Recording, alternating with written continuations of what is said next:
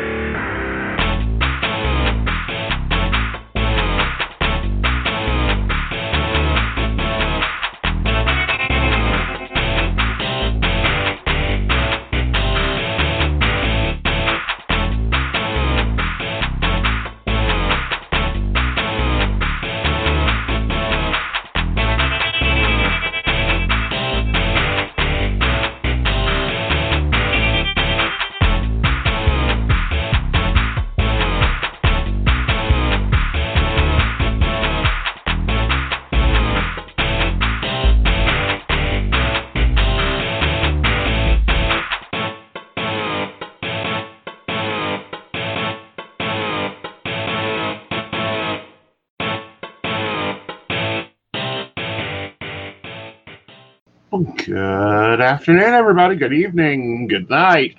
Um, yes, we're kind of international, so it's good something or another. Welcome to Mountain Bears. I'm Aeson Knight, and of course, with me tonight in my co-host seat is Techy Joe. How are you? Doing great. How are you this evening? Halfway evil and almost pissed. You know, I Oh, need my glasses on. Um, but you know, that's always the fun things of living here in West Virginia. Yeah, really. Absolutely. Absolutely. Definitely had a fun week. We dropped from what the high 50s to what almost the uh well low 20s at least. Yeah, in a day. Yeah, pretty much. Yep. And then the next day it yeah. was 16. I'm like, fucking really? Yeah, really. Yeah. You know, and that's just one thing. Then we have the legislature who has apparently lost their minds. Always. Okay, first off, they leave the the equality bill die on the floor. They didn't vote on it. Yeah, that one I don't think was uh, like Fairness West Virginia has been trying that one forever, and this was the first session it actually looked like it was going to get somewhere. And then the minute I think it was Carmichael uh, started getting some negative feedback, he was Mhm. like, "Uh, no, never going to happen. Bye." Right, and it's like, um, Carmichael, Gerson brains. Look at what has occurred in other locations. um, when these bills have been passed. However, they you know they wasted four days hmm um, to pass Oh, a bill to teach uh, the Bible in school as an elective. Mm-hmm. Well, yeah, and my my home county started this crap. Uh huh. We Yeah. know who started this. yeah, Mercer County pulled pulled this one in with Bible in the schools. Um, had to go through a massive lawsuit to finally shut that down.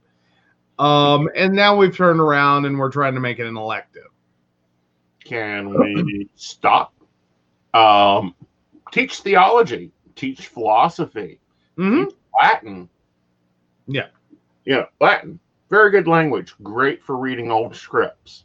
Yeah. Um, however, if they're going to teach the Bible, then they're going to have to teach all 56 of them. Well, yeah. No, well, here's the problem though, is right now the idea of having this class as an elective is bad enough. Mm-hmm. Um, just imagine you're a teacher in the Mercer County school systems, and randomly, um, you have like half your students, two thirds of your students, three quarters of your students evacuate your class just to go take part in a, a different uh, extracurricular activity Mm-hmm. like and that's what was happening with bible in the schools Uh-huh. um, it is it was indiscriminate Right. um you know it may be pulling everyone out of chemistry it may be pulling everyone out of history out of math out of science out of whatever mm-hmm. like it, it wasn't an elective course it, it it was it was basically a club um but it jerked students out of the classroom Right. I mean, it's almost like it, to me, being from Mercer County, having it as an elective is actually like the step closer to a right direction. Closer. Like dumb idea still, but closer. Well, I think it violates one of the main tenets hmm of the Constitution, which is the separation of church and state. True. But it was also, and that was the whole Bible in the Schools program um, debate, and why Freedom from uh, Religious uh, Religion Foundation hmm um, stepped in on that one. right. I believe it was uh, uh, FRF. If not, it was ACLU. I can't remember. Um, stepped in on that one hmm um, pitched a total fit and finally got it shut down. Um, because effectively what was happening is a lot of people felt peer pressured into taking it. Two it's not an elective. Three it's interrupting instructional time. Hmm and then the the kicker is you know that while you're kind of in a way getting credit for it you're not um but you're also just totally screwing up the school every time one of these sessions takes place Right. like you, you're grinding entire classrooms to a halt you had teachers that just planned for it Uh huh. and those we have a limited amount of instructional days. Right, but these were base. Uh, the, this this one little organization was basically throwing a whole wrench into that. Right. Yeah, they had the instructional day, but they weren't there. Right. And then you had teachers that literally just planned for those of us who may have been left behind hmm um, to just do nothing. Mm-hmm. Like you know, put your head down, take a nap, work on your homework. right. You don't have an instructional day. Right. You know, if you're not that religion, you don't have other activities planned. Uh huh. You know, it's like total. And furthermore, why should they be getting out of class? Right. Well, the idea was it was the equivalent of being in band, being on the football team, basketball, soccer, whatever. All of those are extracurricular activities that do occasionally uh, interfere with instructional time. Mm-hmm. Not Um, much. Not much of it. Well, in some cases, it can be a lot. Um, it, like if you end up playing, you know, football, basketball, soccer, um, all of the sports, and then double whammy, you join band. Um, you pretty much spend the whole year or choir. You spend the whole year getting called out of class to go do this, go do that, go do this other thing Right. um, or cheerleaders especially were notorious for getting stuck in that trap because the cheerleading team effectively did everything for everyone Mhm. and then could also end up with the double whammy um, i know our band director hated every time someone did it Mhm. um, of joining both band and cheerleading right. and she was always like choose one but well, yeah. not only that, but here's the thing. 'Cause I was a Mhm. pep squad. We were still responsible for our work and had to keep our grades up. right Okay. These programs, they're not required to do that. Oh, you've got that. Okay, go do that. Because it's treated like a little club. However, fine, give up your lunch break. Mhm. Not going to school, lunch break. After other school club. After school, like any Yeah. other club. but no, it, it was always just a mess.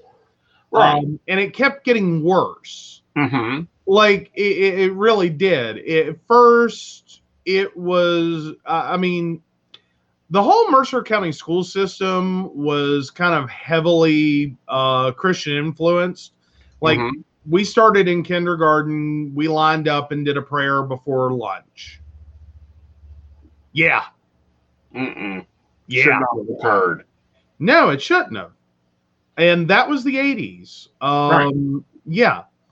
It was just kind of nuts.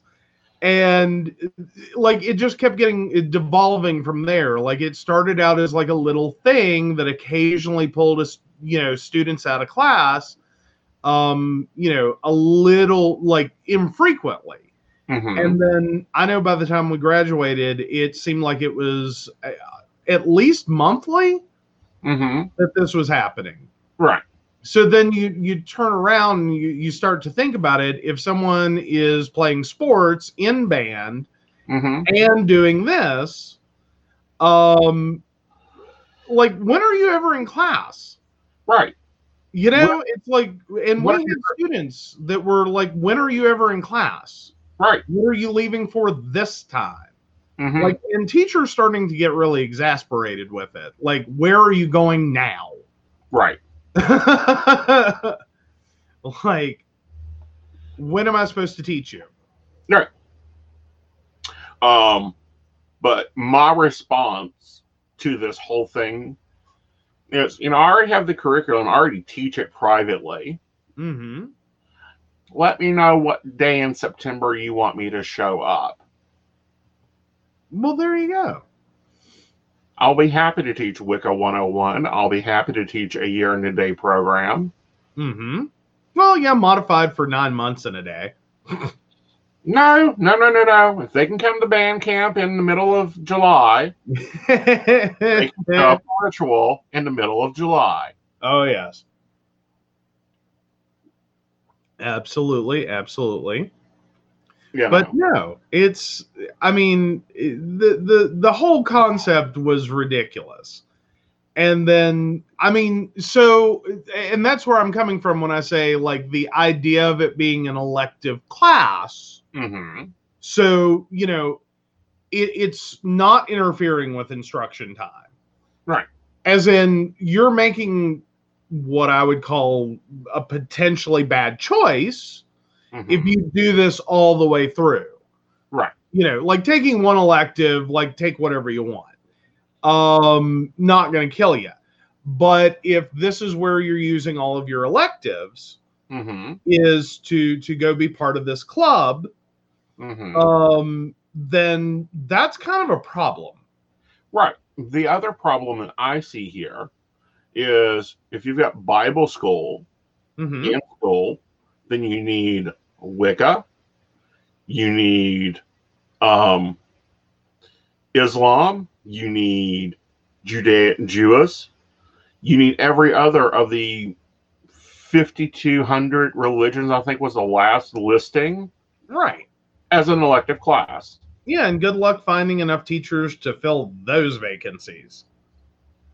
Um, either that or it becomes one giant multicultural religion experience, which would be Right. phenomenal. Yeah. Um, unfortunately, that's not really what it's about and has never No. been what it's about. Right. Um, like if it had have been, I think in many ways everyone would have been cool with it. Well, Um, I think they would have been cool with it, but I also think they would have. It would have been a much different experience for the children. mhm. Um, we're already having problems with test scores. We're already having problems with students getting enough qualified electives Mm-hmm. to go into college. Mm-hmm. Well, know. college, college entry has gotten far more competitive than it's ever been. Right. Like that's that's just straight up. It's more competitive than it's ever been. Um, and that is often where you end up with people in everything. Right. Like that that's literally what's happening is you end up with people who are taking everything, joining every club, every, you know, opportunity they have Mhm. trying to look like you know a, a better candidate for college. Right. You know, and again, there's a separation of church and state. There's been separations of the of any religion and state um, since the founding of the country. Right. You know, everyone always yells Christian nation. No, we weren't. Sorry. Um, founding fathers were Deists. Um, and it's very evident through the uh, Thomas Jefferson documents that we were never set up to have any type of religion taught within any governmental system. Right. Now, you made a comment, and I'm like, I'm sure that they're already prepped and ready for it. Because they, Okay. you know, this isn't the first time that this organization has come up against this, and it was as soon as I told you about this being passed.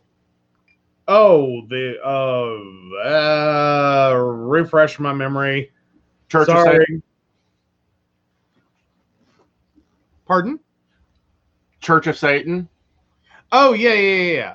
Yeah, no, Church of Satan is fun. We love Church of Satan. Everyone should love Church of Satan because Church of Satan will show up and be like, "Oh, you want to have a Christian monument? Um, hi."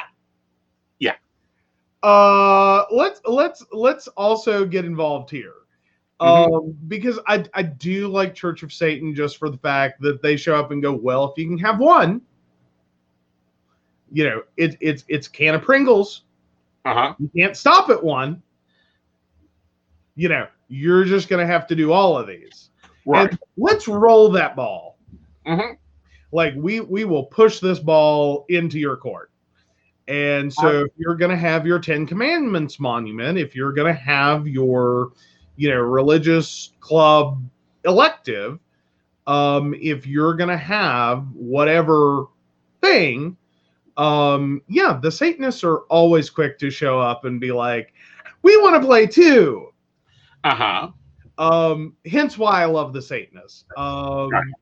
among many other reasons not that i want to join but i have an appreciation it's I like have an yeah. appreciation for the political work they do.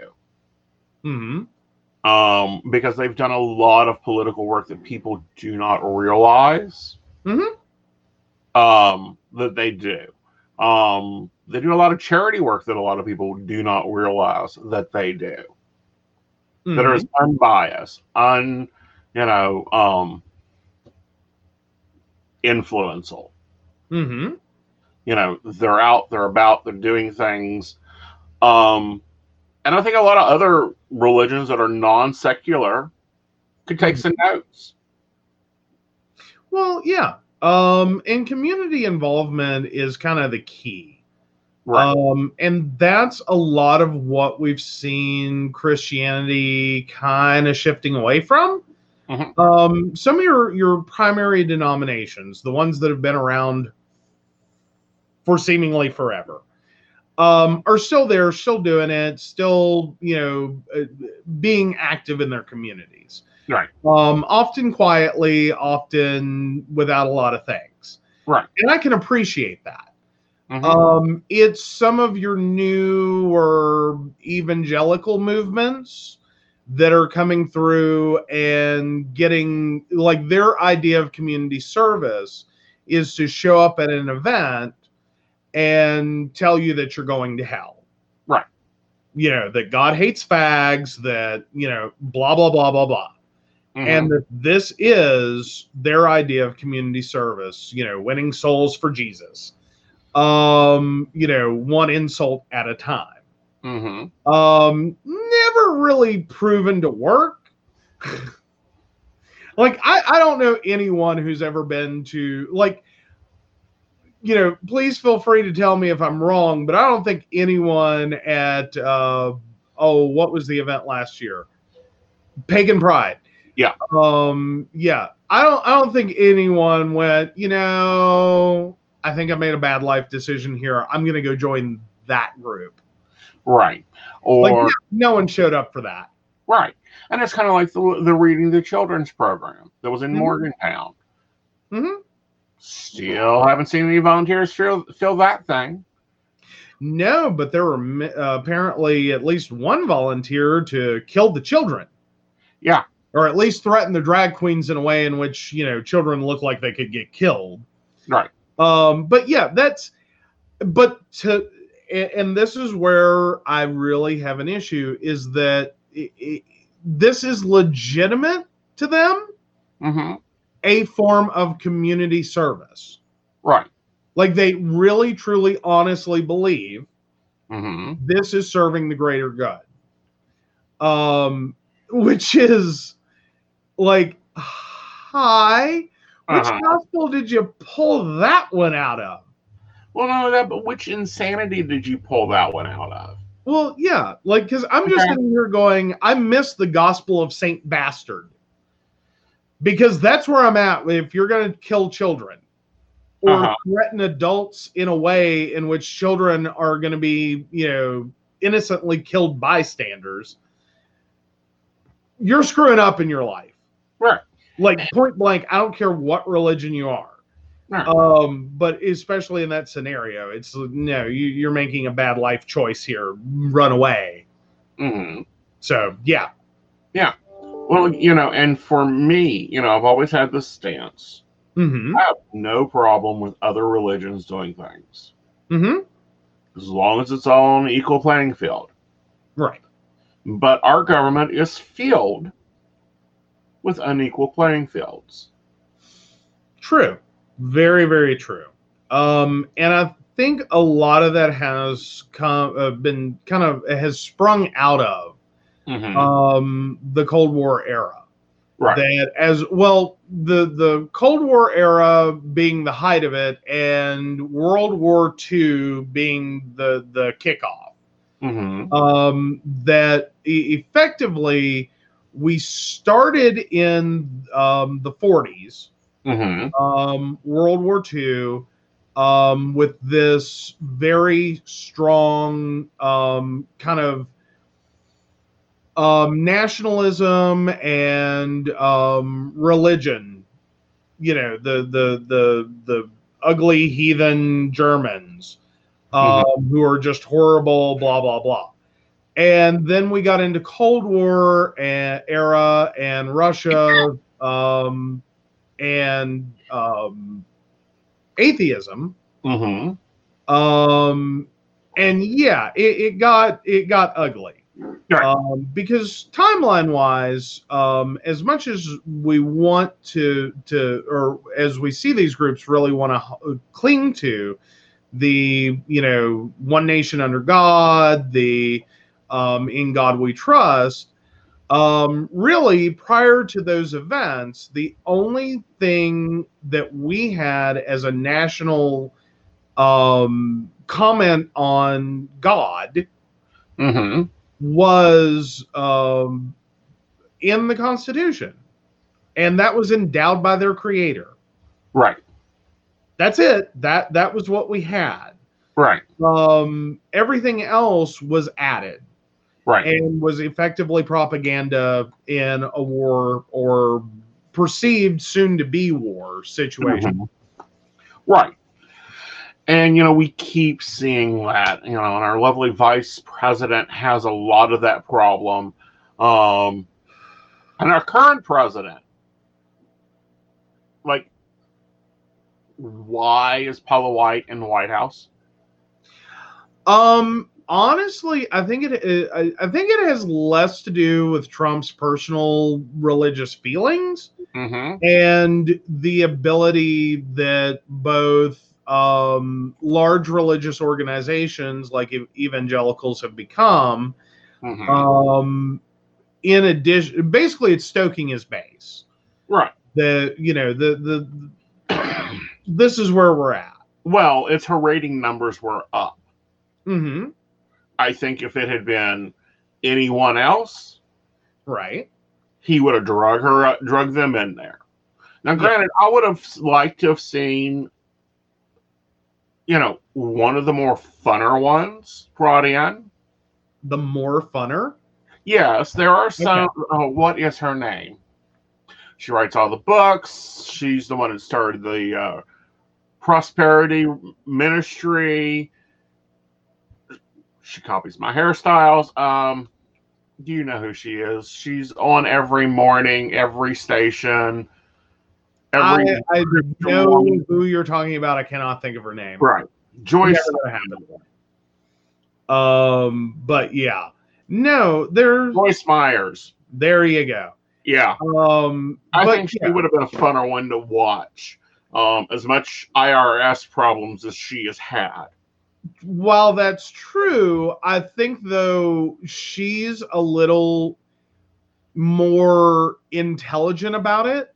Mm-hmm. Like I, I get that in some ways she she's selling a load of crap, but but I think it is well intentioned load of crap. And it's at least like she knows there's a limit. Right. Like she knows you can go like this far with it. And then once you get here, you're done. Like don't don't keep going. It's gonna get Mhm. bad. Because and I say that in comparison to Paula White Right. who did her whole you need to donate um 10% of your gross income to me um or you know god's not going to bless you Right. And all at once like in january Yeah. and it's like who can do that who Not only that, and these are t- uh, comparisons of the two. I like Joyce Myers for her life coaching skills that she uses, mm-hmm for her women empowerment that she uses. mm-hmm And I can actually set through her sermons and not get mad. Yeah, I never have been able to do that. Um, yeah, like I, I've run across a few, uh, like, like you occasionally end up in the waiting room with the TV stuck on a channel. Mm-hmm. Um, our college was notorious for that, Mm-hmm. and yeah, she was one of the ones that it's like I just lost my appetite. Like, Yeah. I can't set through it. Mm-hmm. It's like, will you please stop? Like, someone please turn the channel. Mm-hmm. like please um you know it i don't think she's a bad speaker. I don't think her heart's in the wrong place. Right. um but it, it's very i don't know what it is. It it just gets infuriating to me. Okay. that you know while she's not doing the constant never ending money bag. Right. i mean she sort of is. She's always got a product that she's selling Right. but I'll accept that. Um, you know, at least like there's a something. Mm-hmm. Paula White just send me money because you you should. Right. Um, this you know there is a product, and while I may not agree with the product, while while I may find that it's more than likely going to offer false hope and false promises, at least there's a physical good exchange Right. You know that and again i think a lot of it is at least well intentioned With her stuff. mm-hmm And yeah, I've read some of her books. I've had to because of my metaphysical studies and stuff like that. mm-hmm But her stuff is sound to a point. If Okay. you if you wash out the dogma, yeah okay, the prosperity, positive affirmation, the you know empowerment of self will, the get off your ass and go do something energy. mm-hmm I like. I can stand behind that. I can stand behind her charity work that she does. She was one of the first ministers to step up and go, "Oh, no, no, no, that million dollars we got in the bank account is hitting Haiti. mm-hmm Like either write the check now or I will for you." right well and again those are things i can appreciate Right. like that's the side of it i appreciate Mm-hmm. um but i still don't want to sit and listen to it Right. um whereas with paula white there's just no good there No. like no- the there's no good there she is um the equate to oh god what is his name the one that takes his coat and knocks you know down his actors fire and brimstone Can you be more specific? You're describing a few. oh he's the he's one of the older ones he's like jimmy swaggart's age Oh. jerry Da- falwell Do I know? jerry falwell Hmm. Well, now he passed. His Well, son good. is still running the church. well good Yeah. both of them useless um Well, you know and it's like um the other one i have problems with because it has a mega church and literally um everywhere but there and it was because of their grading of their you know they wanted their building to be graded certain height was flooded and no one would let him in Joel Osteen, I know that one. yes But no, no, no, no. Let's back up to Falwell for a second. uh-huh Before Paula White, he was a big part of the uh, 2016 elections Uh-huh. and ultimately gave his endorsement to Trump. right. So yeah, the like the con- the Republicans have been courting uh, very hot and heavy with the um, evangelicals for a while now, and have really pulled a lot of people into the circus. Right. Um, it just seems that Paula White is the one that you know totally jumped on board. Well, I Um, think she jumped on board for the clout.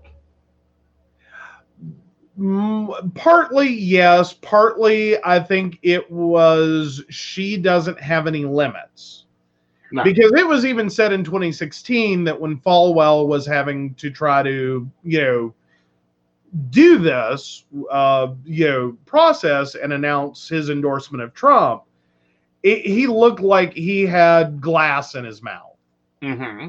um you know that that and a lot of accusations flew around that he because that was right about the same time that everything was uh coming out about the uh spa resort and the boyfriend pool boy w- hookup whatever Mm-hmm.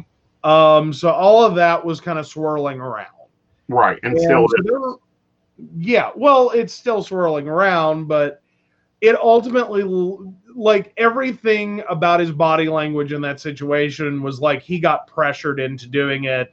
He didn't want to. He Mhm. didn't want any part of this. He Mhm. knew this was crap. And yet, Right. sh- showed up and did it. Right. Um, and I think that with all of that being said um, about him, um, that's when the the Trump campaign immediately moved on to let's go find someone else. Right. Like find me a puppet. Right. Find us someone that we can sit here and say, you need to go on stage and say this. You need to go and show up and do this. Right. That will show up and just be like, okay, Mm-hmm. you know, that's cool. What do you need? Yeah, but it's just ridiculous. Some of the things that they pull off, some of the things that they do. And then what aggravates me is the community there just goes, oh, okay. hmm You know, like I dare one of West Virginia's school board to say there's not a qualified teacher in West Virginia to teach another religion other than Christianity. I'll be like, hi.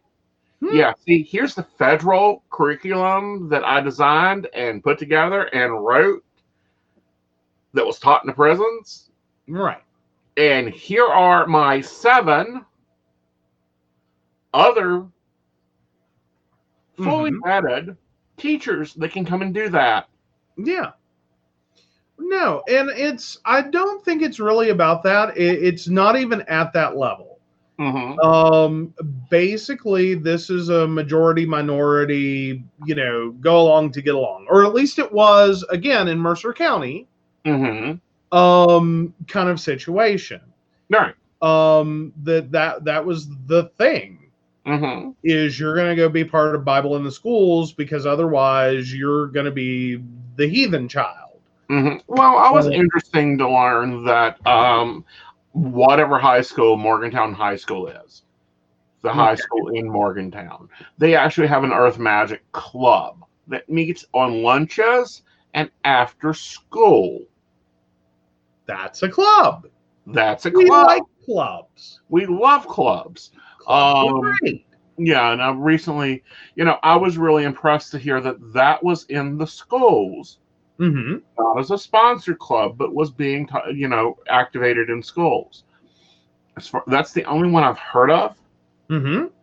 Now, granted, you know, we had the little Wiccan clique back in high school when I was in high school, Mhm. or the spooky chicks, as you, you know, they were called. Um, so you know, it's not a big thing.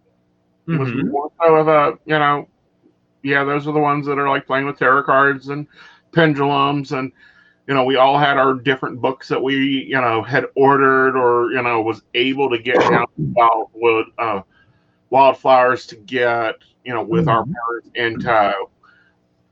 But that's been going on for a while now.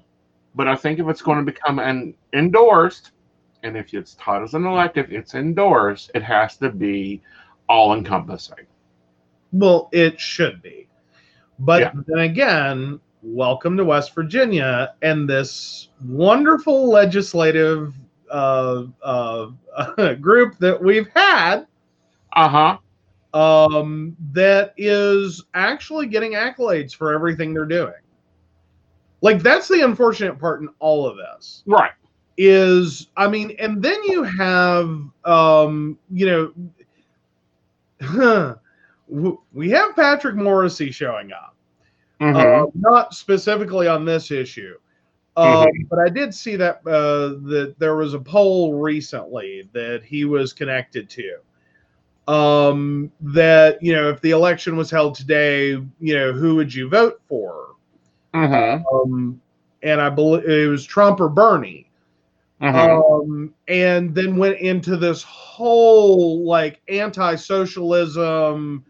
You know, we're going to become, you know, the next Russia. Like, it went all over the place. right. Um, and I mean, it was just garbage. Um, but it was a close poll.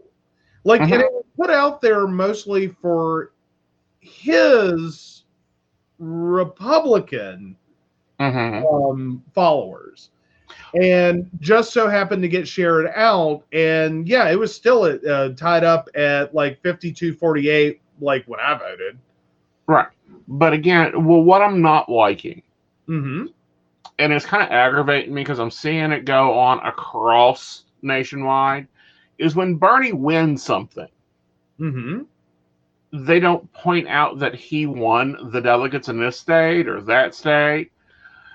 It's more so, well, this one and this one came in second and third. Well, that's cute. Who caught well first?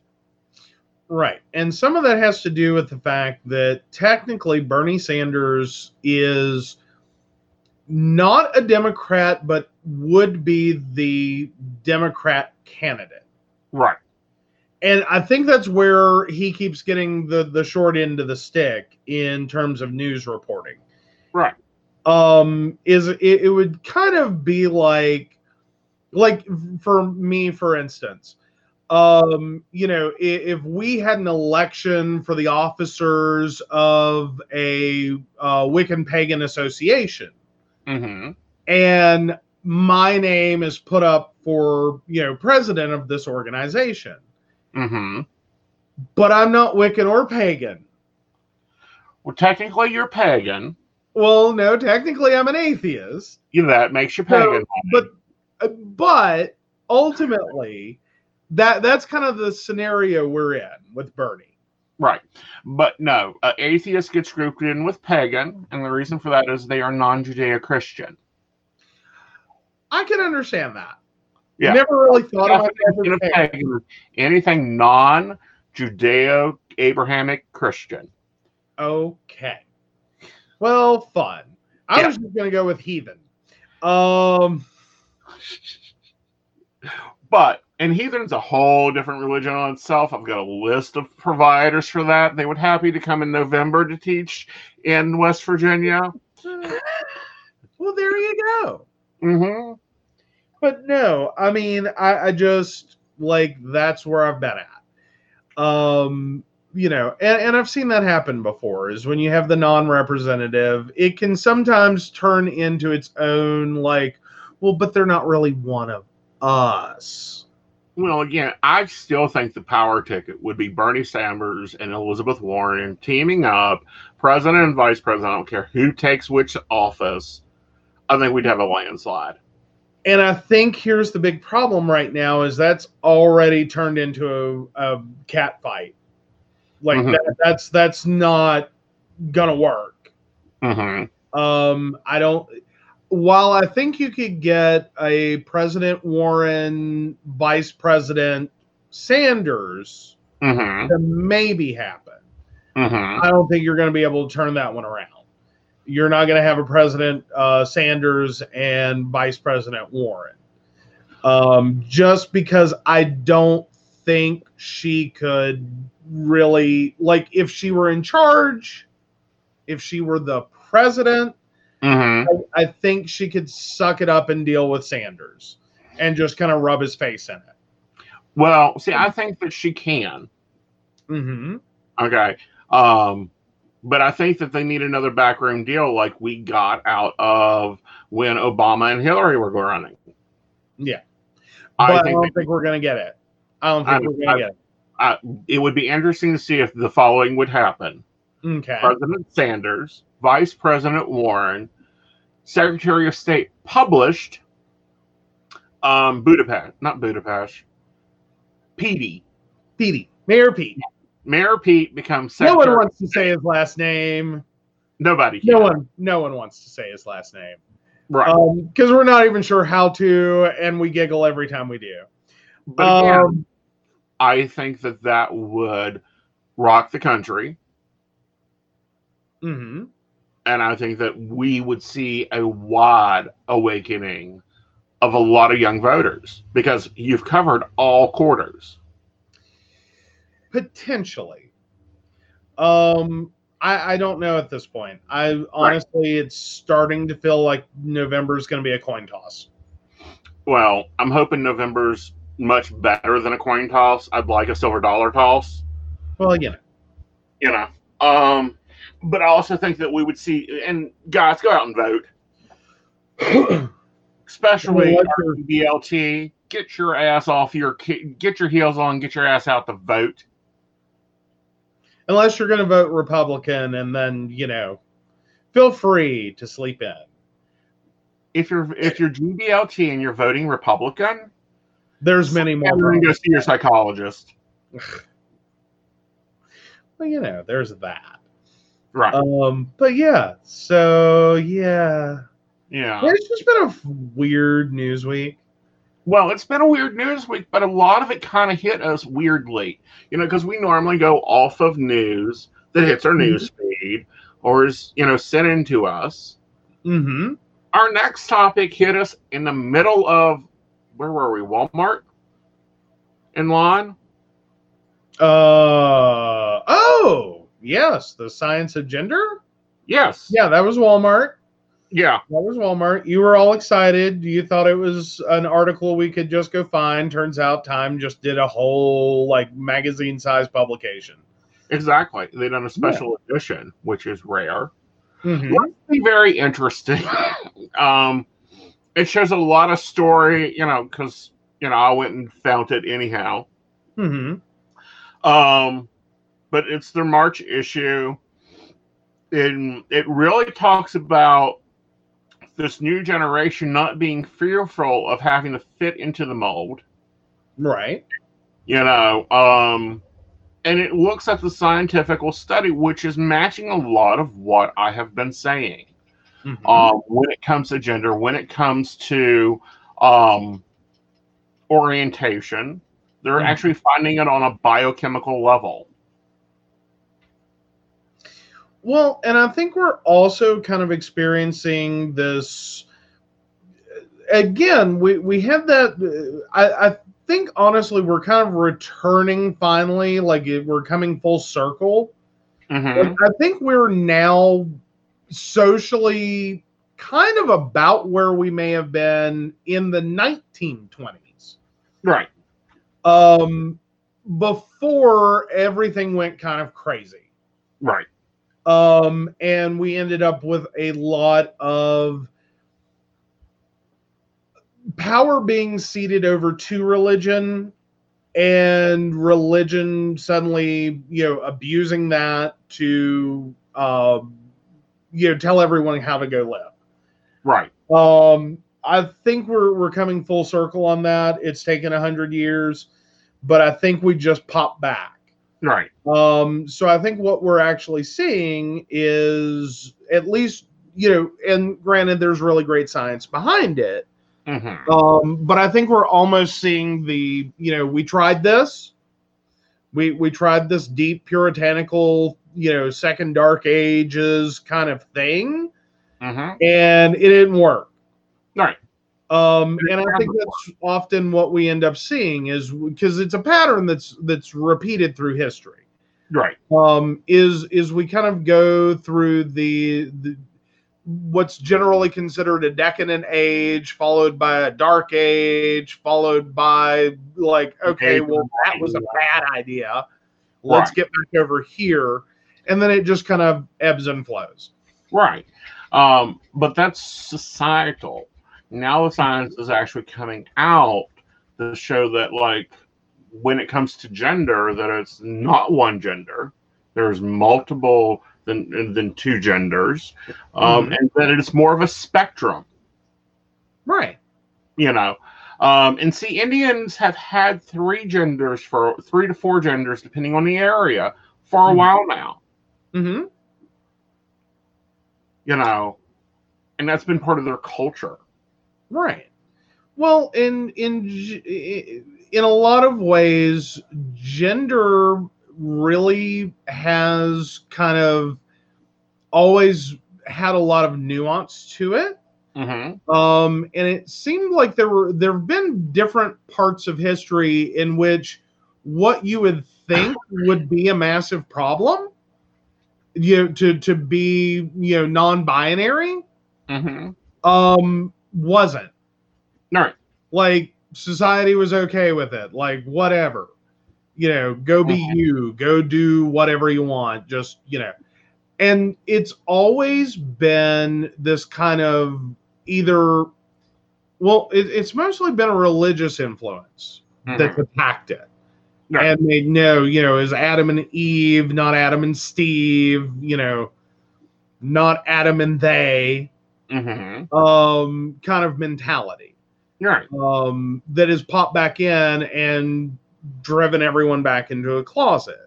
Right. Um, that kind of occurred during the Victorian era. well, there's been a few. Yeah.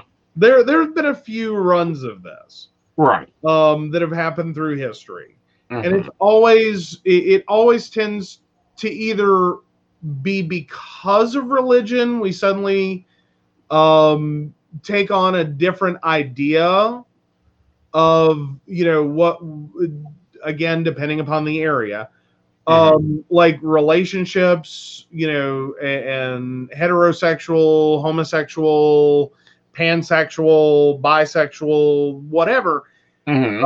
um that we we take a different approach or it's been the time period was less religious Mhm. and these things became more acceptable Mhm. that you know okay we're done with religion for a while this is a real bummer Right. um, you know Well, um, but also I think that it, it's not ju- it's not all religion. hmm I think it's more so it's the influence of the Christianic religion and the Christianic religion after the late 1800s.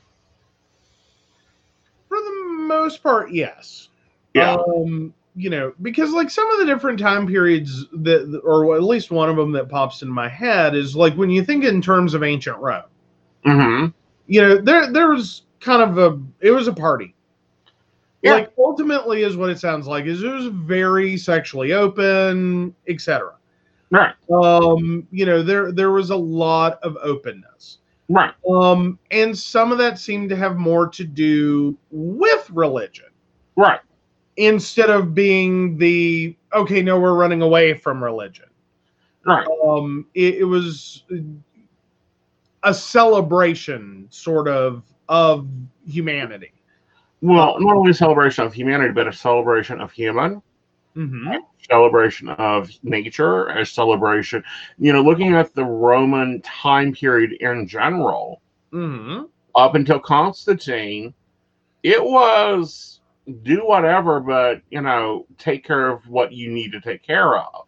Mm-hmm. Um, the religious holidays was spectacular. The temples were gorgeous. Mhm. Um, and we really did not have a lot of religious indicative gender problems up until we began getting the um oh what is it constantine became a problem um and then the hunts Mm-hmm. you know they they they were the ones that really pushed this new agey cult thing and caused instability in Rome. hmm And so Constantine had to go and find a political factor, i.e., religion, to stabilize. Well, and then you also have considerations across different uh, uh, social statuses. Mm-hmm. Um, because just realizing that up until what, roughly the 1800s, marriage wasn't really a thing. No one really cared.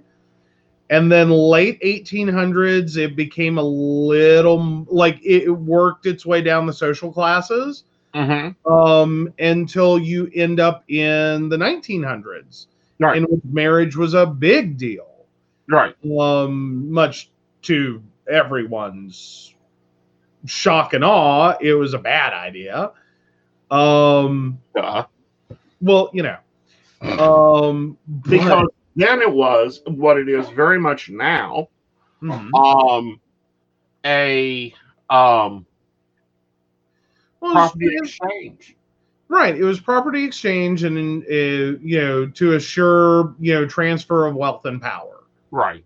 You know, that, that was it. Um, so if you weren't landed gentry, Mm-hmm. um, you know, if, if you're a scullery maid and a butler, or you're, you know, the blacksmith and, you know, the working in a field, mm-hmm. you do whatever you want. Right. No one cares. Right. um it's not until we society wise start really you know moving into this different perspective on things Right. um that suddenly this all mattered Right. of who was doing who and who was doing what and who was married and who wasn't and who even if you didn't have property Right. um you know your your spouse became your property Right. at least in some mindsets Right. And then, you know, late 1800s is when we started seeing um, husbands and wife that are not legally married. right They did not have a religious ceremony, but they became legally married because they were together for so long. or if nothing else they were at least following religious tenet Right. of you know man and woman blah blah blah Right. um you know but still unless you were someone of great notoriety mm-hmm. what you did is what you did Mm-hmm. where you went and who you were with and what you were doing were your own business Right. um and, and that got us through the 1800s into the 1900s Right. um mostly some variations on a theme Right. Um, and then, you know, then we look at the early 1900s, which is how Victorian times, that's Mhm. when marriage became a thing Yeah. and piety became a thing. Mm-hmm. um and you know the outside image became more important than the inside image well and more importantly that's white american history right that or white history in general right um then you have a whole world of culture mm-hmm. um and different takes on the concept right and what you know marriage was and we're Mhm. now even redefining what marriage is in this Mhm. country um england has been redefining it for 200 years Mm-hmm. Africa's redefining it, Turkey's redefining it. I mean, because we as a worldview have a really crazy quilt of what marriage is. hmm Well, and then we're in addition, it's not just that we're redefining marriage as much as we're redefining relationships. Right. Um, because if nothing else, a large part of what I've seen is rede- rejection of marriage. Mm-hmm. Um, that there are a lot of people that, like, it almost seems to be, you know, it, and especially in, you know amongst you know um, LGBTQ, um, it's like we finally got marriage, and then we decided we didn't want it. Well, Like, I don't think we didn't want it. I think some people didn't care. And we're still in that generation where it's like, what? Huh? But moreover, I think there was a, a, a social fight for it based solely on you can't have it. Mm-hmm. You know, it's like a game of keep away. Mm-hmm. Um, you can't have it, so suddenly everyone wanted it. Right. Then when everyone got it, everyone's like, "Well, great, I have the right to," Right. and that's all I wanted.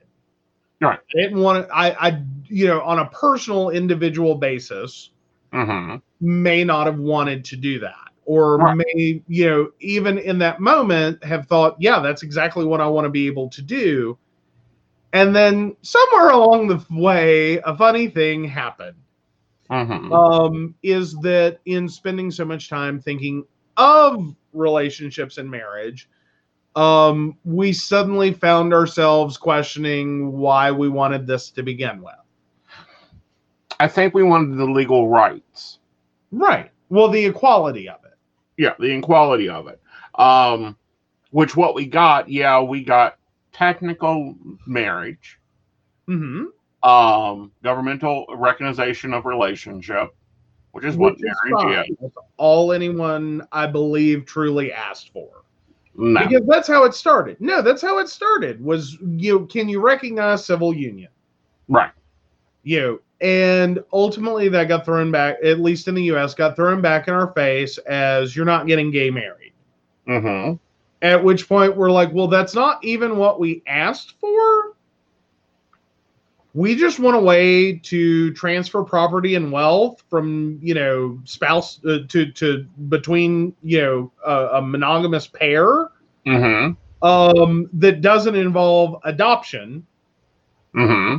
or a complicated series of never-ending paperwork that has to constantly be updated depending upon whether you did it the right way as was later determined by a court case in this state or that state or this other you know Mhm. Right. uh, um, And you know what we got. Mm-hmm. Now, granted, I've got a different view on it. What we got wasn't what all we wanted. Didn't incorporate all of the community. no it didn't no it didn't We got a watered down version of okay, we'll give you the same, and it's like, no, you gave a quarter of our community the same. well or a chunk of it yes Yeah. um and ultimately left a lot of people out and then again funny thing happened Mm-hmm. on the way to getting that is we also had a social shift with polyamory Right. um creating a whole different scenario Mhm.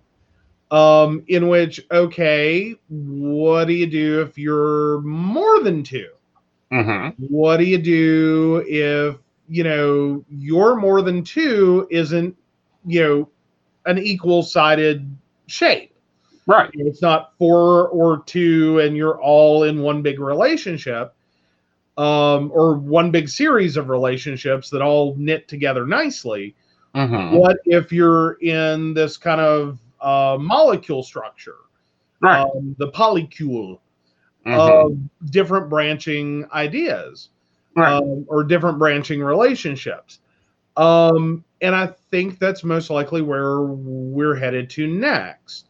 Mhm. Um, I don't know that that's happening in the next five to 10 years. I wouldn't be surprised if it started um, because a lot of poly community is starting to really, you know, come out and say, Right. hi, we're here. And Mhm. we're sick of this crap Right. um because this we're right like that segment is right where um you know l at least l uh uh lg was Right. um just on monogamous relationships Mhm. uh, we have uh, that that in order to do that you have to create a complicated series of paperworks and it's going to be a never ending update depending upon what happens where according to who and what your better tax be, you know benefit is and you know depending Right. upon inheritance laws and yada yada yada yada yada yada yada yada yada yada. yeah. Yeah. And so I like, but that segment is just starting to come to grips with being out. Right.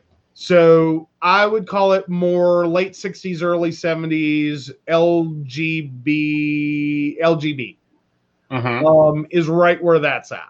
Right. Um, is this first notion that I'm not damaged goods.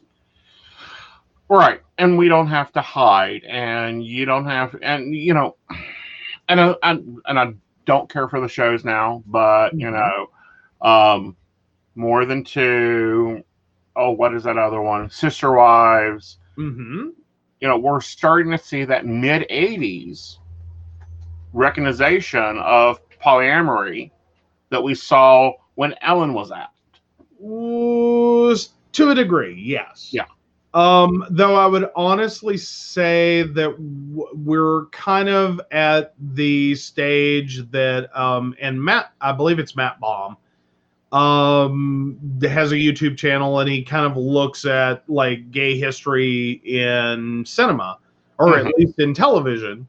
Right. Um, w- polyamory is still in that um, comic relief, train wreck, joke, Uh-huh. disaster area, reality TV. It like it's getting recognition, but not taken seriously. right. You know, it's it's not always like happy polycules Right. who work well and don't have a ton of drama don't make good television. No.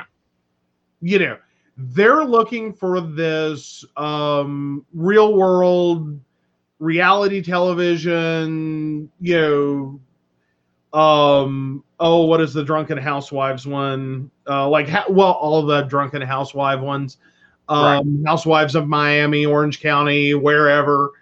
Um you know the it's just this constant never ending like train wreck hmm of things going on and played up for the camera and you know crew is instigating things and kind of pushing different stuff around. Right. um and to me that's not really being taken seriously yet. Hmm um that is just kind of showing up and being exploitative.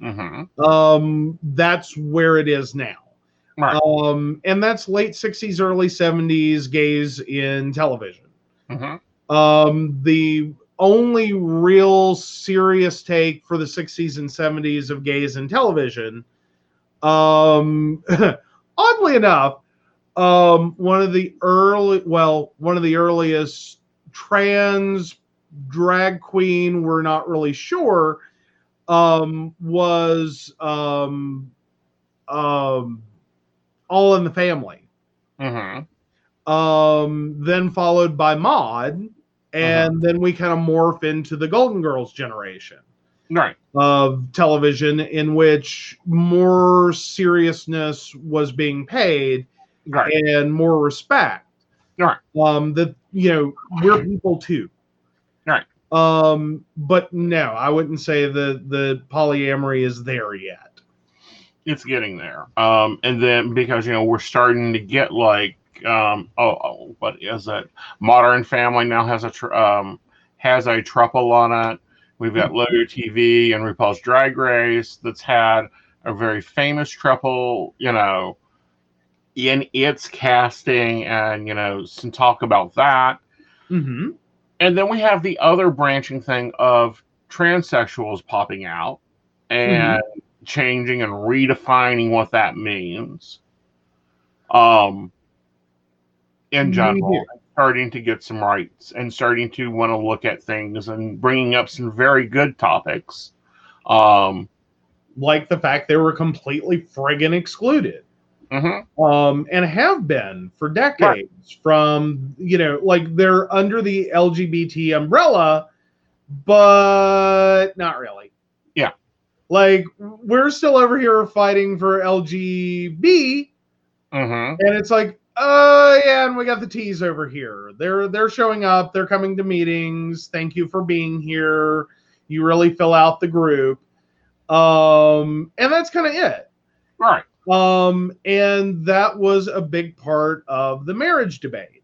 Mhm. um, is that was solely or well almost predominantly an LG Mhm. side of the coin. Um, didn't really address B. Mhm. Um, and T is like, we got what out of this? Mhm. Like, you know, we're still just trying to get driver's licenses and figure out where we can pee without getting killed. Right. And Yeah. but at the same time, I think that both those issues have been brought to the forefront, Mm-hmm. and it's a change of generation. Well, true, but the other side of that is will the LGB Mhm. stick around for the T side of the umbrella? Right. Um, or, you know, in many ways, it seemed like a lot of people went, well, we got marriage equality, we're done. hmm Like, And we got not. everything, we have everything. Right. Um, everything we wanted, so now we don't have to protest anymore. Um, and I know that was one of the big things kicked about in that moment is no, no, no, no, there's that wasn't the only thing. Right. You know, that was a big one that became a big rallying point. Mhm. Um, but we still have employment discrimination. We still have uh, housing discrimination, and that's happening all under the umbrella. right. Um, you know, that's not just an LG, B, or T thing. Mhm. Um, that's an everyone.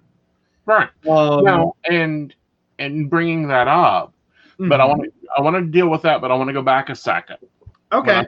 the generational thing. Mm-hmm. My generation Mm-hmm. transitioning, and you were done. You were you tr- you know if you go from male to female, You're a female. you're a female. End of discussion. There's no Go be a female. right. That's not this new generation. No. Um, and I think honestly, you have a lot of the 90s to thank for that. Mm-hmm. Not in a good way. Mm-mm. Not in a good way. Right. Um, because in the 90s, it became um, trashy daytime fodder mm-hmm. um, to do the I have a secret. Mm-hmm. You know, my boyfriend doesn't know that I used to be a man.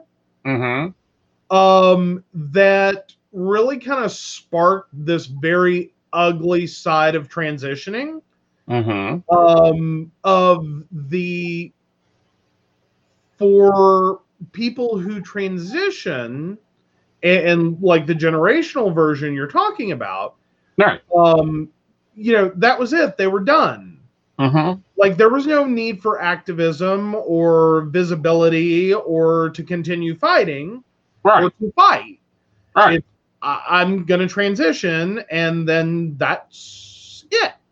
Mm-hmm. Um, versus, um, you know, we kind of entered this like ugly talk, you know, daytime television thing, Right. turned it into like this, you know, poor dumb sap doesn't know he's been screwing a dude.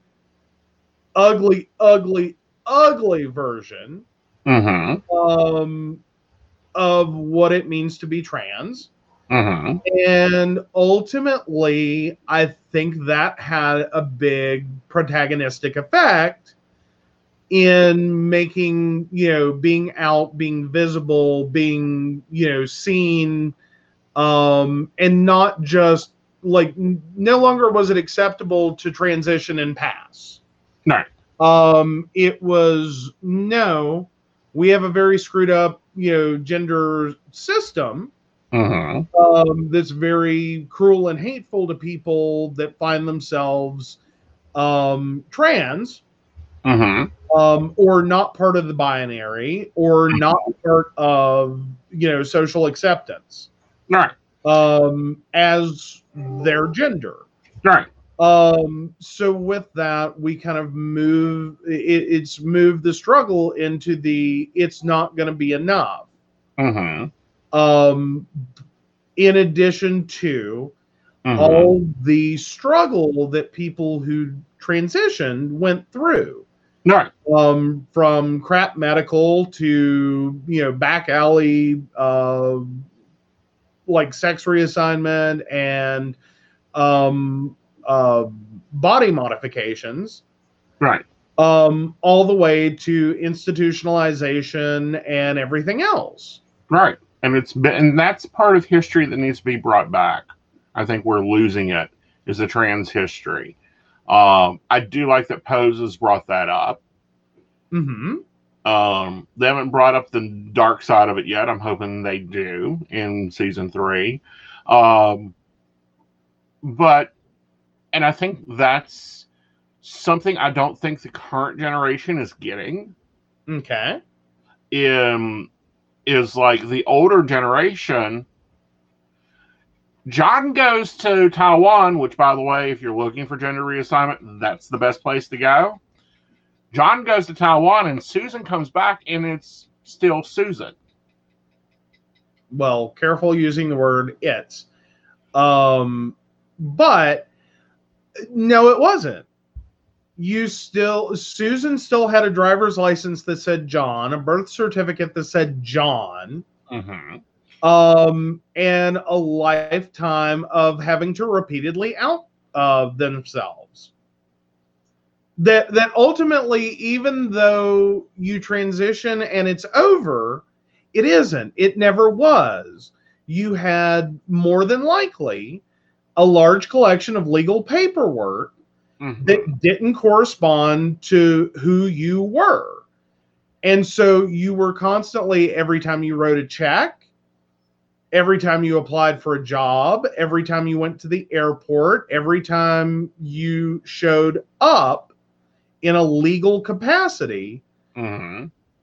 while you can do a lot, even with a legal name change, the gender marker, the you know straight binary gender, Mm-hmm. all all these documents um betrayed you to a and point. made you subject to ridicule and uh, mistreatment But again, all that was part of that Taiwan package.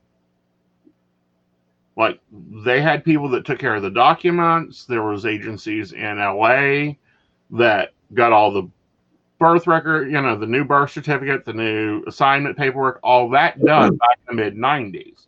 That's why it was one hundred and fifty thousand dollars. Mm-hmm. Um, but that was then. And then, you know, now that's different. Now you don't have to fly to Taiwan. right You don't have to go to Mexico. but more importantly never should have but actually well and while that may have been an option for some hmm that wasn't necessarily an option for everyone Right.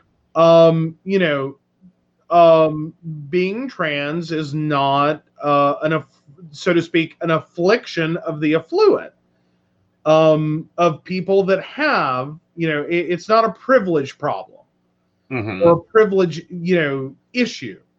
Hmm um you, trans uh, occurs all throughout socioeconomic status and there were lots of people that struggled um, for lack of resources and lack of ability and lack of privilege um, trans of color.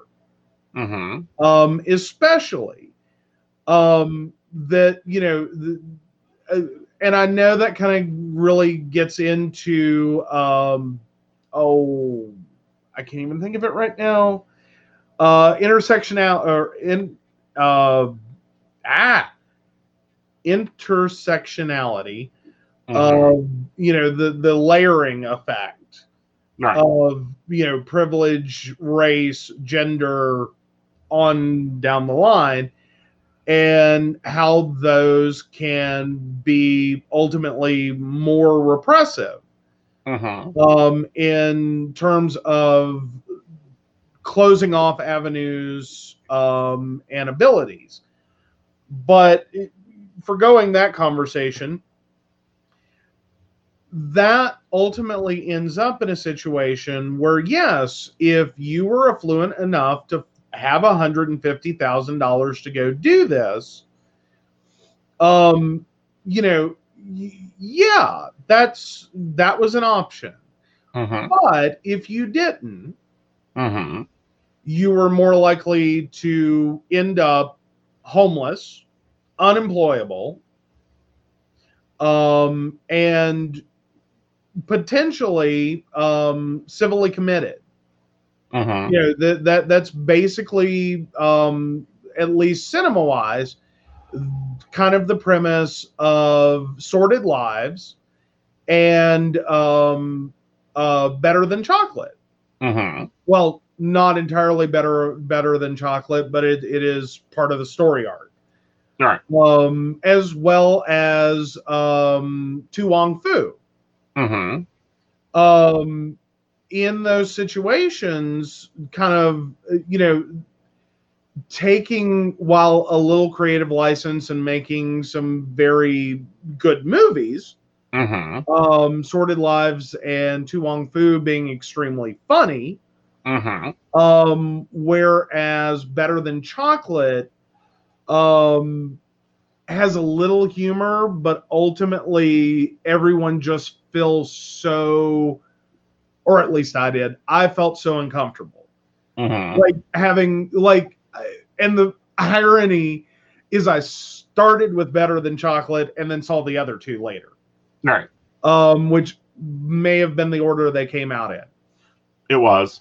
um, but no, you and then if you really want to get into it, there's Priscilla, Queen of the Desert. Um, all of these deal with I know there there was a trans character in Priscilla, Queen of the Desert. She was not just a drag queen. Mm-hmm. That wasn't just a bowl of, you know, I'm an erotic pills.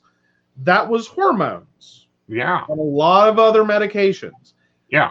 But um, a lot of that had to do with she wasn't just, or she wasn't a drag queen.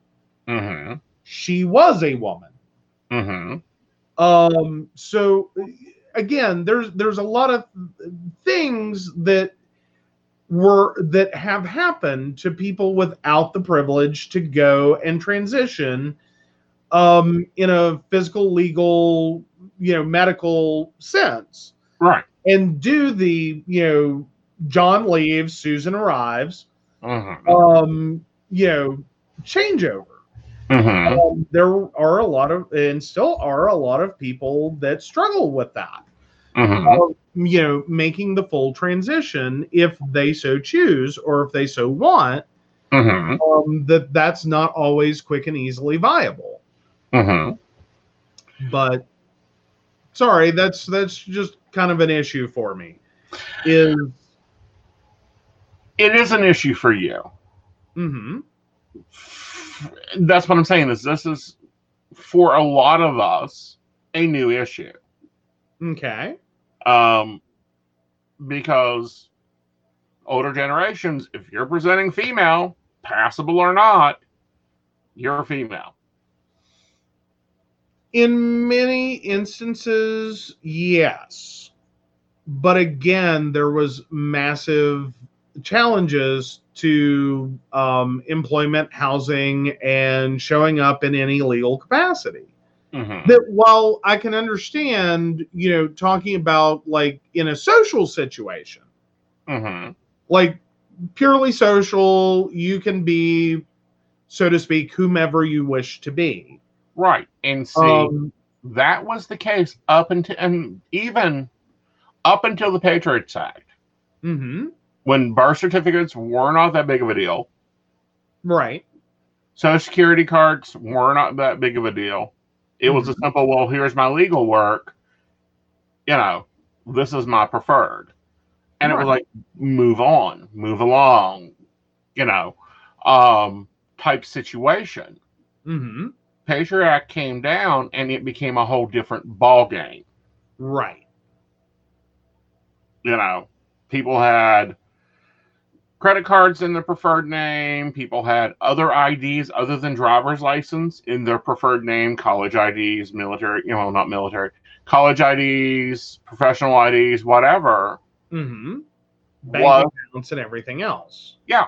Um, and then we did. We after 9/11, we did kind of go through an identity crisis in Right. terms of you have to now prove Mm-hmm. you are who you say you are, and you've been that person since birth. Mm-hmm. Um, because everything starts with the birth certificate and runs its way forward. Right. And again, that created a lot of issues for uh, trans people. right. um just in terms of okay see i was born this gender i transitioned to this gender my name was this i've been going by Mm-hmm. um i have bank accounts and other you know assets in that name Mm-hmm. um i may potentially have employment in that name Mm-hmm. um, just because no one was really caring, Right. You know. you know. But and then all of a sudden, gotten jobs and it's just like fill out your W two. right, All right, fine, throw it in a file. right, Yeah. Um, so that was another change that grossly affected the community. mm-hmm, Um, you know, much like Dahmer did, you know, Dahmer did, and that's all during that era. yeah, Um, and I think that people are still trying to catch up with that. mm-hmm. Mm-hmm. Um, and that's what I'm saying is it. I can understand that for a period there was a potential Right. that you could at least socially exist without a lot of questions. Right.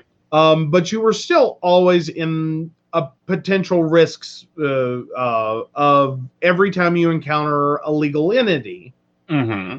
in terms of law enforcement, court system, anything that was going to run a background check, anything that was going to actually scrutinize your documentation up to and Mhm. including the medical profession Mm-hmm. um, anywhere in there you would potentially run into that exposure Mm-hmm. um, you could ultimately face a lot of problems Right.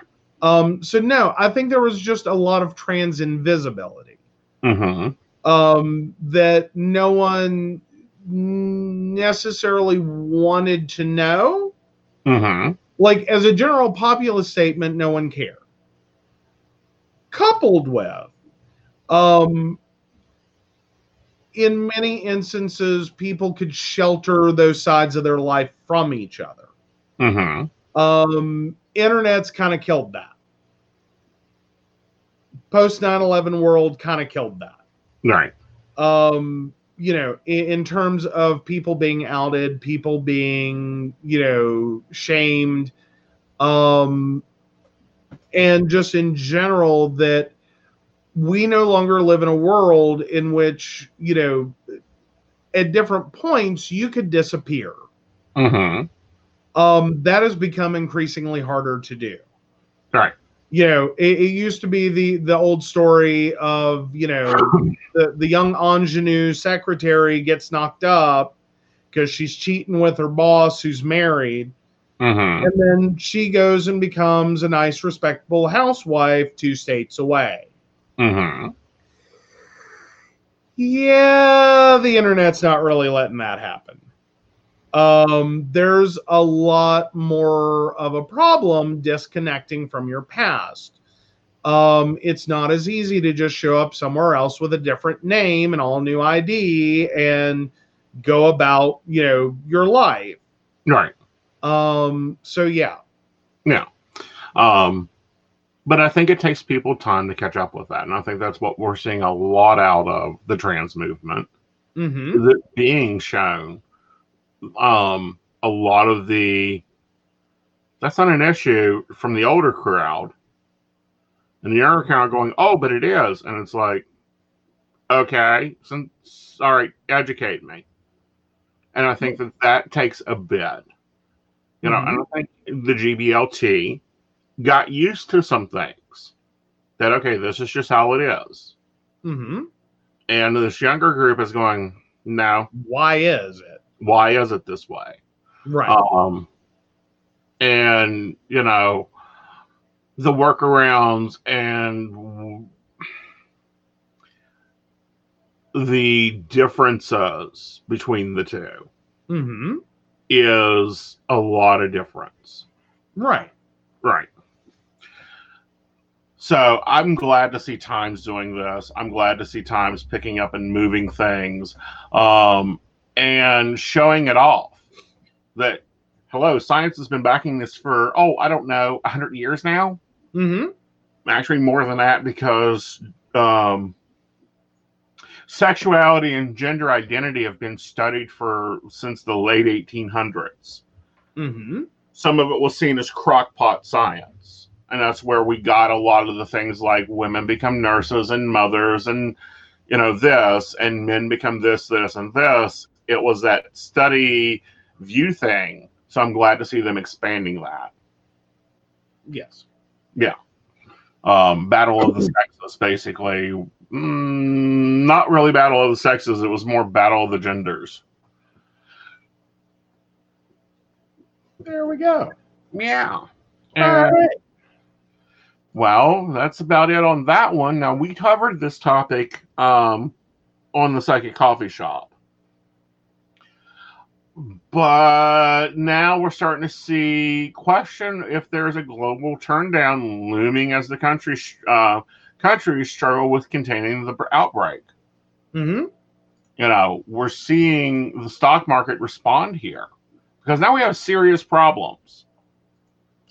Well, we're having a lot of issues crop up all over the world, and meanwhile, we are not necessarily. Um, I don't want to say motivated. That's the wrong word, but we're we're not necessarily organized for this. Mhm. Like we thought we were. We thought we could handle, you know, and contain and quarantine and stop um, this level of a disease. And at least on the US and the CDC side of things, Mhm. um, it looks like this is all turning into a disaster. Right. That, you know, we, the fact that there was a patient at UC Davis hmm um, that doctors suspected had in, had come into contact and been infected, even though they could not d- demonstratively prove that, hmm and the CDC refused to test, um, is a great big red flag Yes. of we have a problem. Yeah. Um, if you're going to withhold testing hmm and not believe medical, like I understand if I'm you know uh, like as as Joe Public, Mm-hmm. no, I shouldn't be able to go and request a test from the CDC just because I'm think I might have been exposed. Right. But when you have licensed medical professionals hmm and you're going to ignore them, hmm that's a major red flag. Like Right. they are telling you, we are pretty sure. Yeah. This is what this is. Can you please test and confirm? Right. And, And that's you're going to their job. Hmm? That's their job. Well, right, and in that situation, it's it's more so going to be, or it's indicative of there's going to be a massive struggle here to Mhm. get everyone on the same page as to when and who should get tested, at what stage, at what point. Mhm. Um, if we're going to leave all the testing up to the CDC, Right. and the CDC is not going to, to me, behave in a rational manner. Right. That yeah, if if Joe Public walks in and is like, yeah, I want to test for coronavirus. No, get out of here. What what like go see a doctor. Right. Um, but when Joe Public goes to the doctor, hmm the doctor's like, yeah, pretty sure you got that. Like Mhm. you're, you're ticking all the boxes here.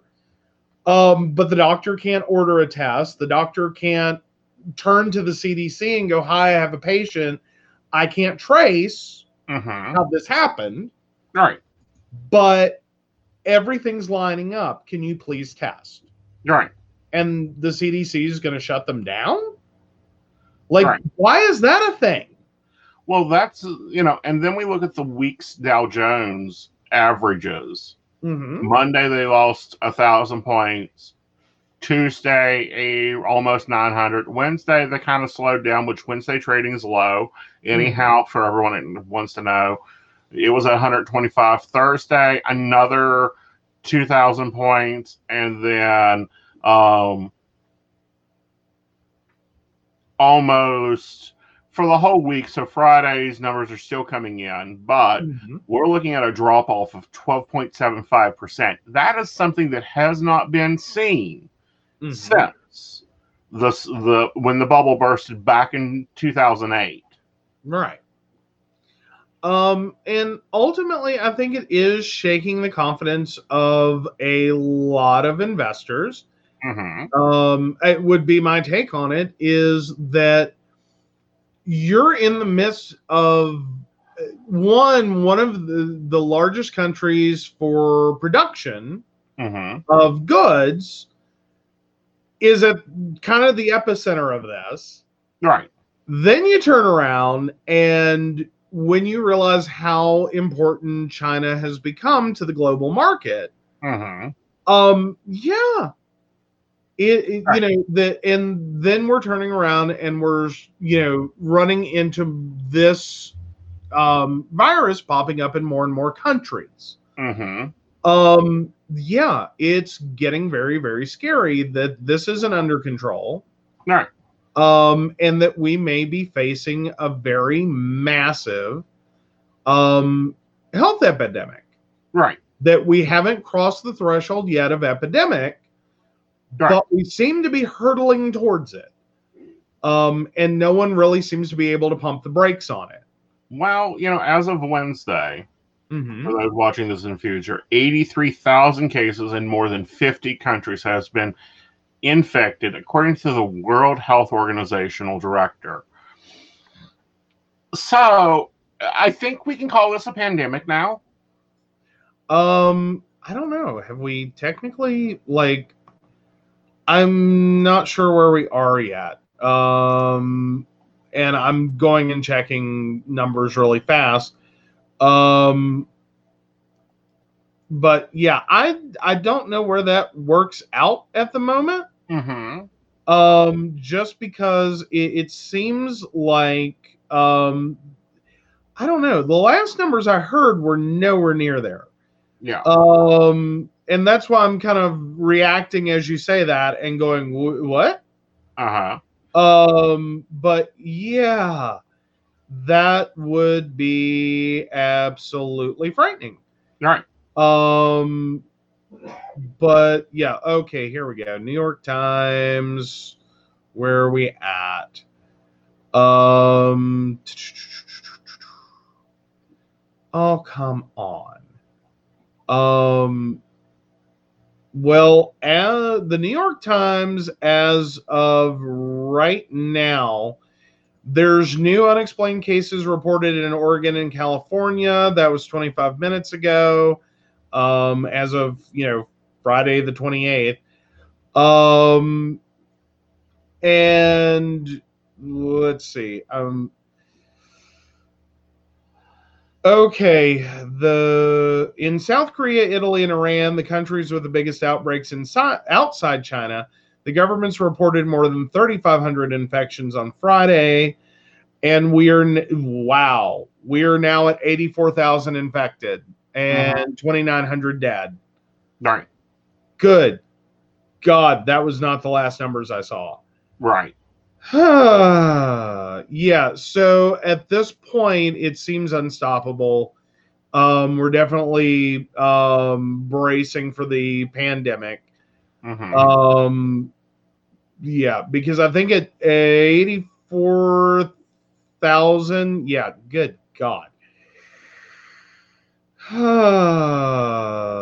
yeah. Um, so I'd say for China, it's definitely an epidemic. For the world, it's hurtling towards a pandemic. right. But yeah, wow. I sorry, I'd missed that. Yeah. Like I, I thought we were still in the low thousands on total infected and just in the hundreds on the deceased. Right. Um, and those were the original numbers we were getting like on last Tuesday. Well, Earlier today, I saw Facebook actually sending out warnings and check the CDC and different ads hitting my Facebook, which I think is great that some of the larger social medias are kind of like kicking in here and going, oh, ho, ho, fine. You don't want to educate? We'll educate. Mm-hmm. Well, but we're also running into a situation, and I did see that uh, pop up. Is um oh, which one is it? Um oh, um, let me look real fast. Um, there was a thing about um, I think it's uh, Pat Robertson our, Uh-huh. a lovely favorite uh, member of the 700 Club. Well, Um, member of the 700 Club, but I also think that he should be a member of the his local insane asylum. Well, yeah, there's that. Um, but apparently, um, it's now going around that colloidal silver, um, like they're they're basically trying to hawk colloidal silver for this. That it not only prevents, um, um, no, no, no, no, no, no, no, is not Robertson, not Robertson. Sorry, Really? wrong. Um, yeah. Um, Because his normal Jim prescription is Bakker. pray Jim for it. Jim Bakker now trying to hawk um, a colloidal silver product. It's um, basically snake oil. It's patented nano silver solution or purified silver, uh, ranging in price from eighty to three hundred dollars. Basically cures everything. Um, HIV, venereal disease, coronavirus, et cetera, et cetera, et cetera. Um, yeah. That's been going around the new the um new age community for centuries. Well, but here it is. I know. What I'm saying And- though, is colloidal silver water has been hawked around the new age community for a century at least, if not two. Um, and for those listening, do not take colloidal silver water in large amounts. You will turn blue. Your liver will shut down. It is a heavy metal. It's just like taking mercury. Right. Don't do it. Don't Do not do it. Um, but that's the situation we're in right now. Right. And it's because we're not getting information. Well, and more importantly, in a in a uh, global sense, is everyone's beginning to panic. Right. Um, and so of course, panic breeds scam artists. Right. Um, because fear motivates selling. Like you Right. think sex is good, you try scaring the crap out of people. hmm Um, but let's just cover a few things that I have seen hawked, created, sent along um, over the century that does not, we do not even know what cures coronavirus. We haven't got a cure yet. No. We know that it looks like a flu molecule. We just aren't sure. That's why says, oh, this will probably blow over by April. Idiot. When did you become a doctor? Yeah.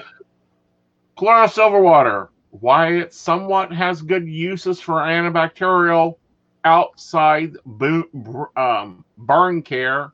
Internally, it's bad for you. Yeah. Um, CBD oil has a lot of wonderful uses.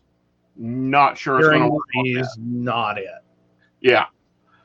Um, apple cider vinegar, great antibiotic in small doses. Well, and again, not Drink for, a bottle, not for everything. Not for everything. Um, and, and bleach was the other one that's being brought up as being hawked. Yeah. As it, like it's already been hawked for curing HIV, which it doesn't.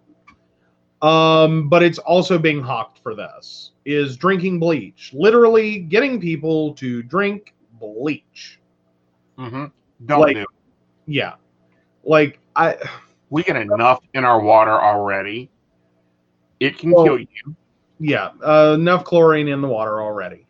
Yeah. Um, but no, it it is just unbelievable hmm that you. I don't want to necessarily say that that people are falling for it, hmm but that the fear is getting this ugly so fast. Right. Um, Um, yeah. Elderberry syrup, great cough syrup for the cold. Right. Cinnamon, great for the cold. Whiskey, Mhm. wonderful for the body. For the cold. This Yeah. is not the cold people. No, and moreover, you know that that totally skips around what's actually being recommended.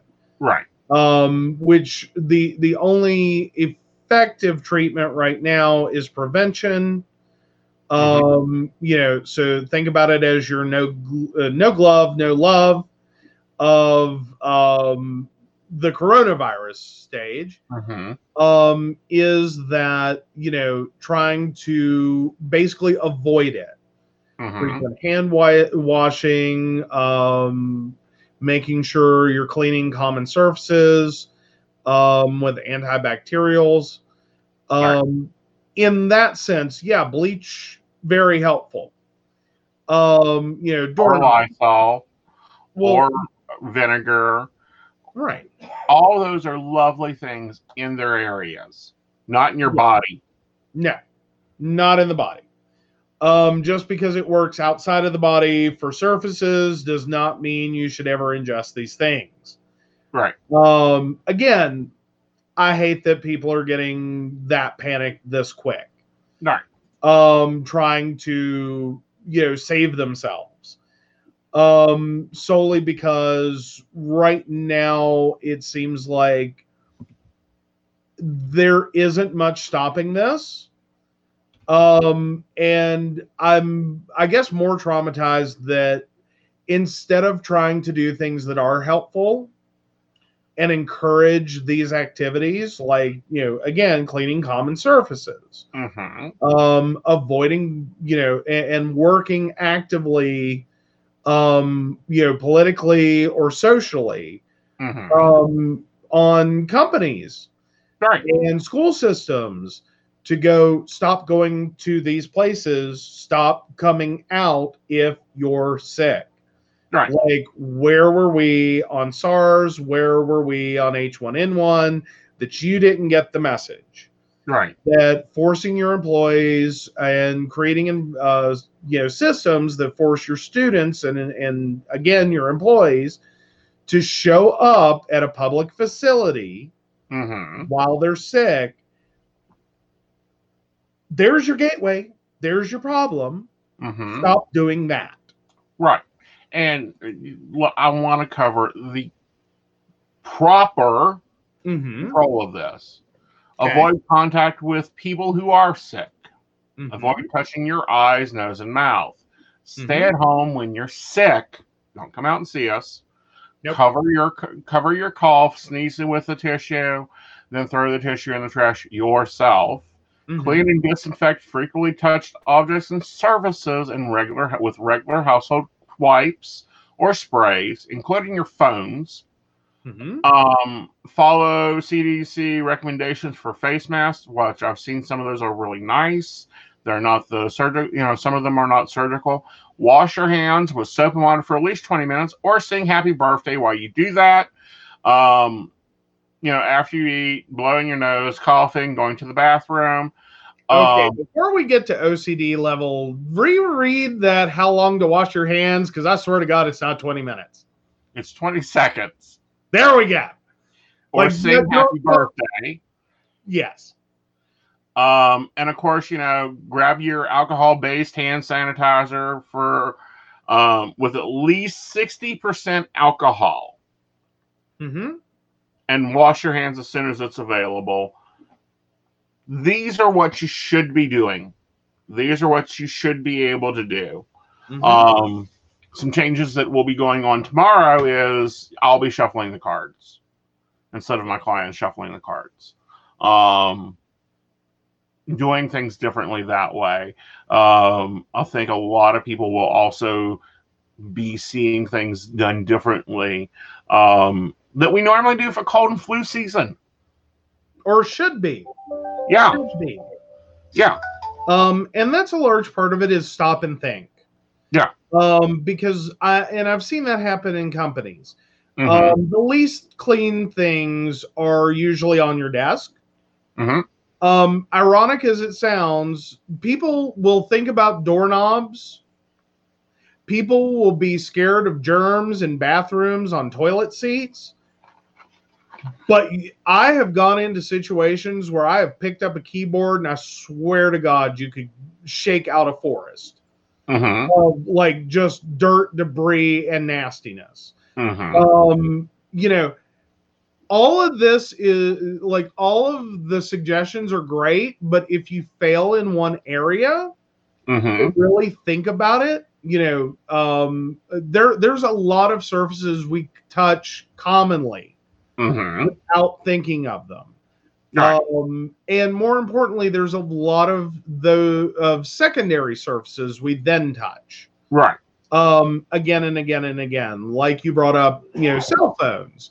Mhm. um very important. Sharing cell phones probably not a good idea right now. Like try try to curtail that. Ha- have your you know wipes ready. Um you know alcohol wipes please don't spray them just a quick little alcohol wipe will be fine Mhm. um, do not spray or submerge your electronic devices. That will not end pretty. Right. Um, but you know, a, a simple alcohol wipe is Uh-huh. very effective. Um, and just you know, like really start to think about what you're touching. Mhm. Like seriously, point blank, start having an active thought of Mhm. what am I touching? Why am I touching it? What you know, like how many other people have touched this? Right. um you know and paying a little more attention like where you're shopping Yeah. um you know we we all have gone to that nasty corner store that you know it just never looks clean now's a good time to avoid that one Yeah. like like start paying attention to your businesses and what they're doing Right. um if the business looks nasty there's a good sign don't get your food there Yeah. And wash your vegetables. yeah, find another restroom, or maybe just don't go in. And wash your vegetables. This is one of Yeah. the common things people forget. Yeah, absolutely. Um, and now probably, well, and additionally, also maybe reconsider, you know, um, buffet style foods, Right. at least for right now. At Right. least for right now. Um, just because, you know, sneeze guards are great. Little kids don't get it. No. little kids are shorter. I know restaurants that have signs and no one ever pays attention. Uh, and again, you're coming into contact. Mm-hmm. Um, you know, there's shared utensils. mm-hmm. How many people in a day touch them? How Right. often are they getting swapped out? Mm-hmm. Um, you know, probably not because realistically, unless you're talking about you know latex nitrile or uh, the polypropylene or whatever they are, the polyvinyl clear gloves or the plastic gloves. Um, material gloves, if nothing else, are just absorbent. Right. But the last time we had this in the late 20s, Mm-hmm. ladies began wearing gloves again. You know, Victorian era, they wore gloves and they fell out in the early, the 1912, 1915 fashion. Then they came back in fashion and stayed from the late 20s, 30s, 40s, and up to mid 50s Mm-hmm. of wearing gloves. I wonder if we'll see driving gloves again. That might be interesting. I, I don't think we are. I really don't think we are. I like I don't see that happening. Now, is there a possibility we might see like, you know, some form of like a latex or a vinyl glove? Maybe. Um, but I really don't think people are going to get behind it. I don't. We'll see. Yeah. Um, but no, that's that's what set off the glove entree. Um, and that literally just fell out during the late seven, late sixties, were the gloves, and wearing gloves outside your home. Mm-hmm. Mm hmm Well, for non-formal events.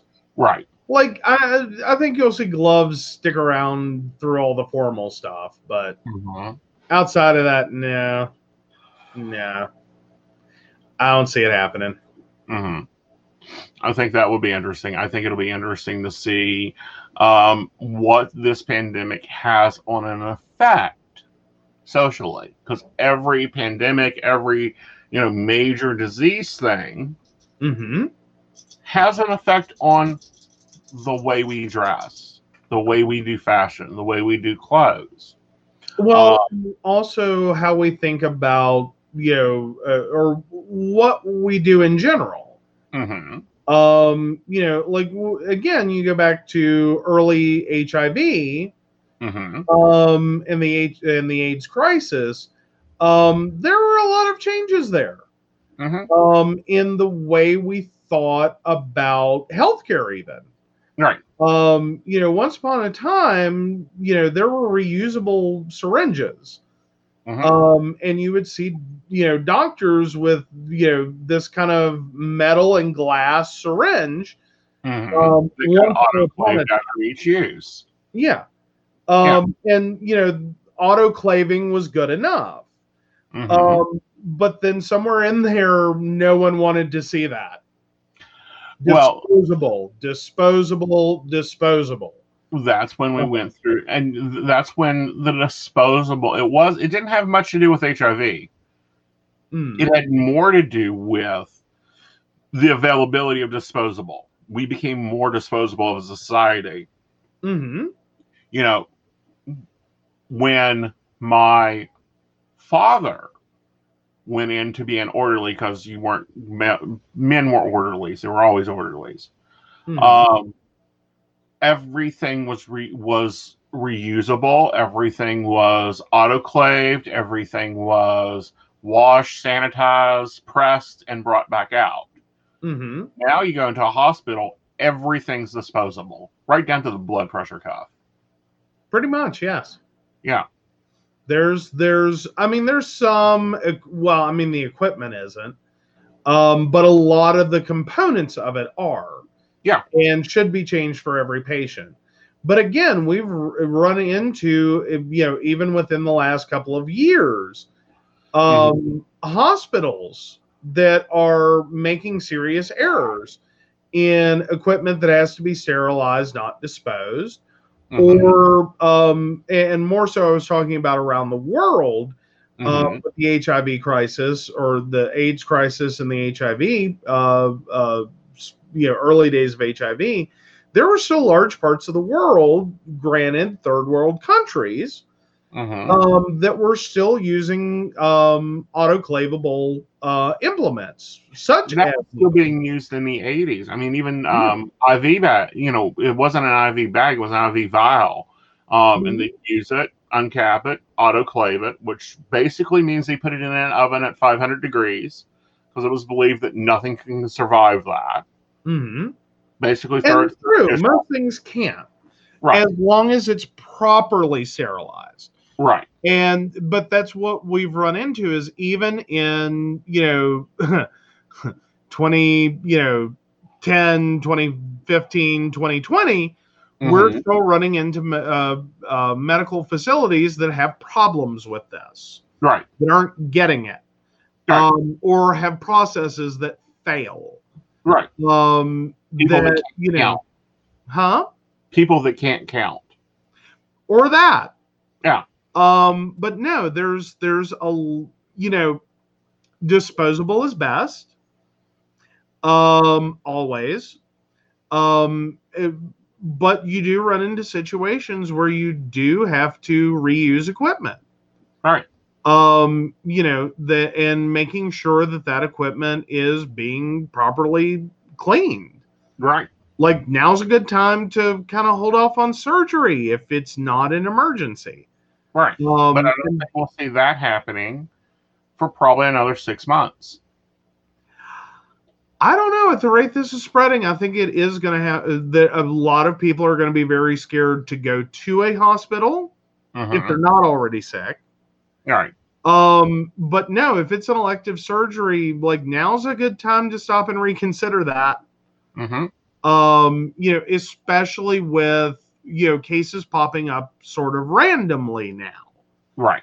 that we don't have good clear lines and so now you have people that don't have that clear connection in their at least in their head to even think they have a problem Right. And that's see, just here's the other thing um, that isn't widely being covered is that Mm-hmm. the two doctors that was a couple that discovered this in a um, lab in Canada have now Mhm. disappeared.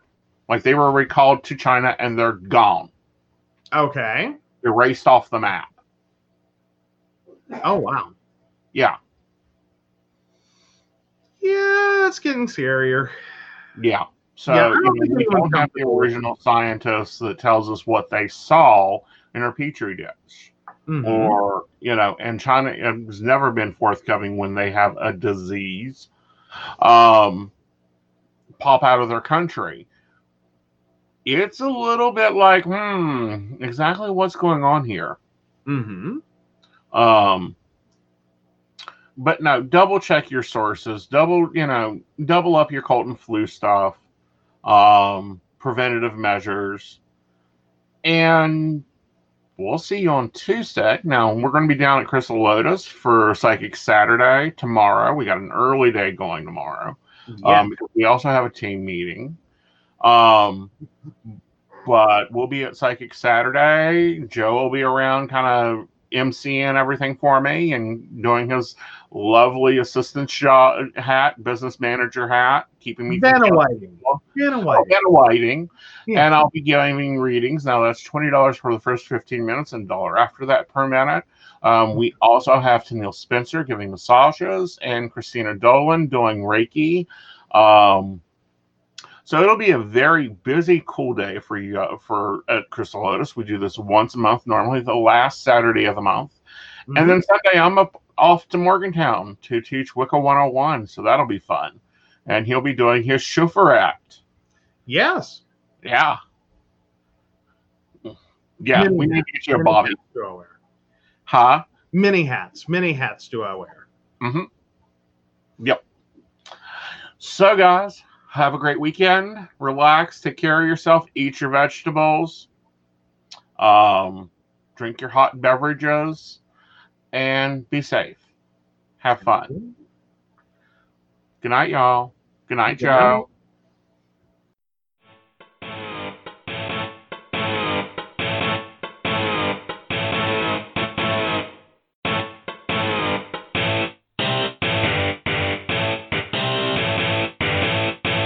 Choosing a psychic is hard, and you don't want to waste time finding one that's right for you. You've thought about calling into the show, but you want more privacy than that? With services from phone, email, chat, text, and his network availability, you need to check out Aeson's website at aesonknight.com. Just a few clicks and you can have your own personal, private psychic reading. On aesonknight.com, you can also find out about VIP packages, scheduling parties and events, and signing up for his classes. What are you waiting for? Talk to Aeson today.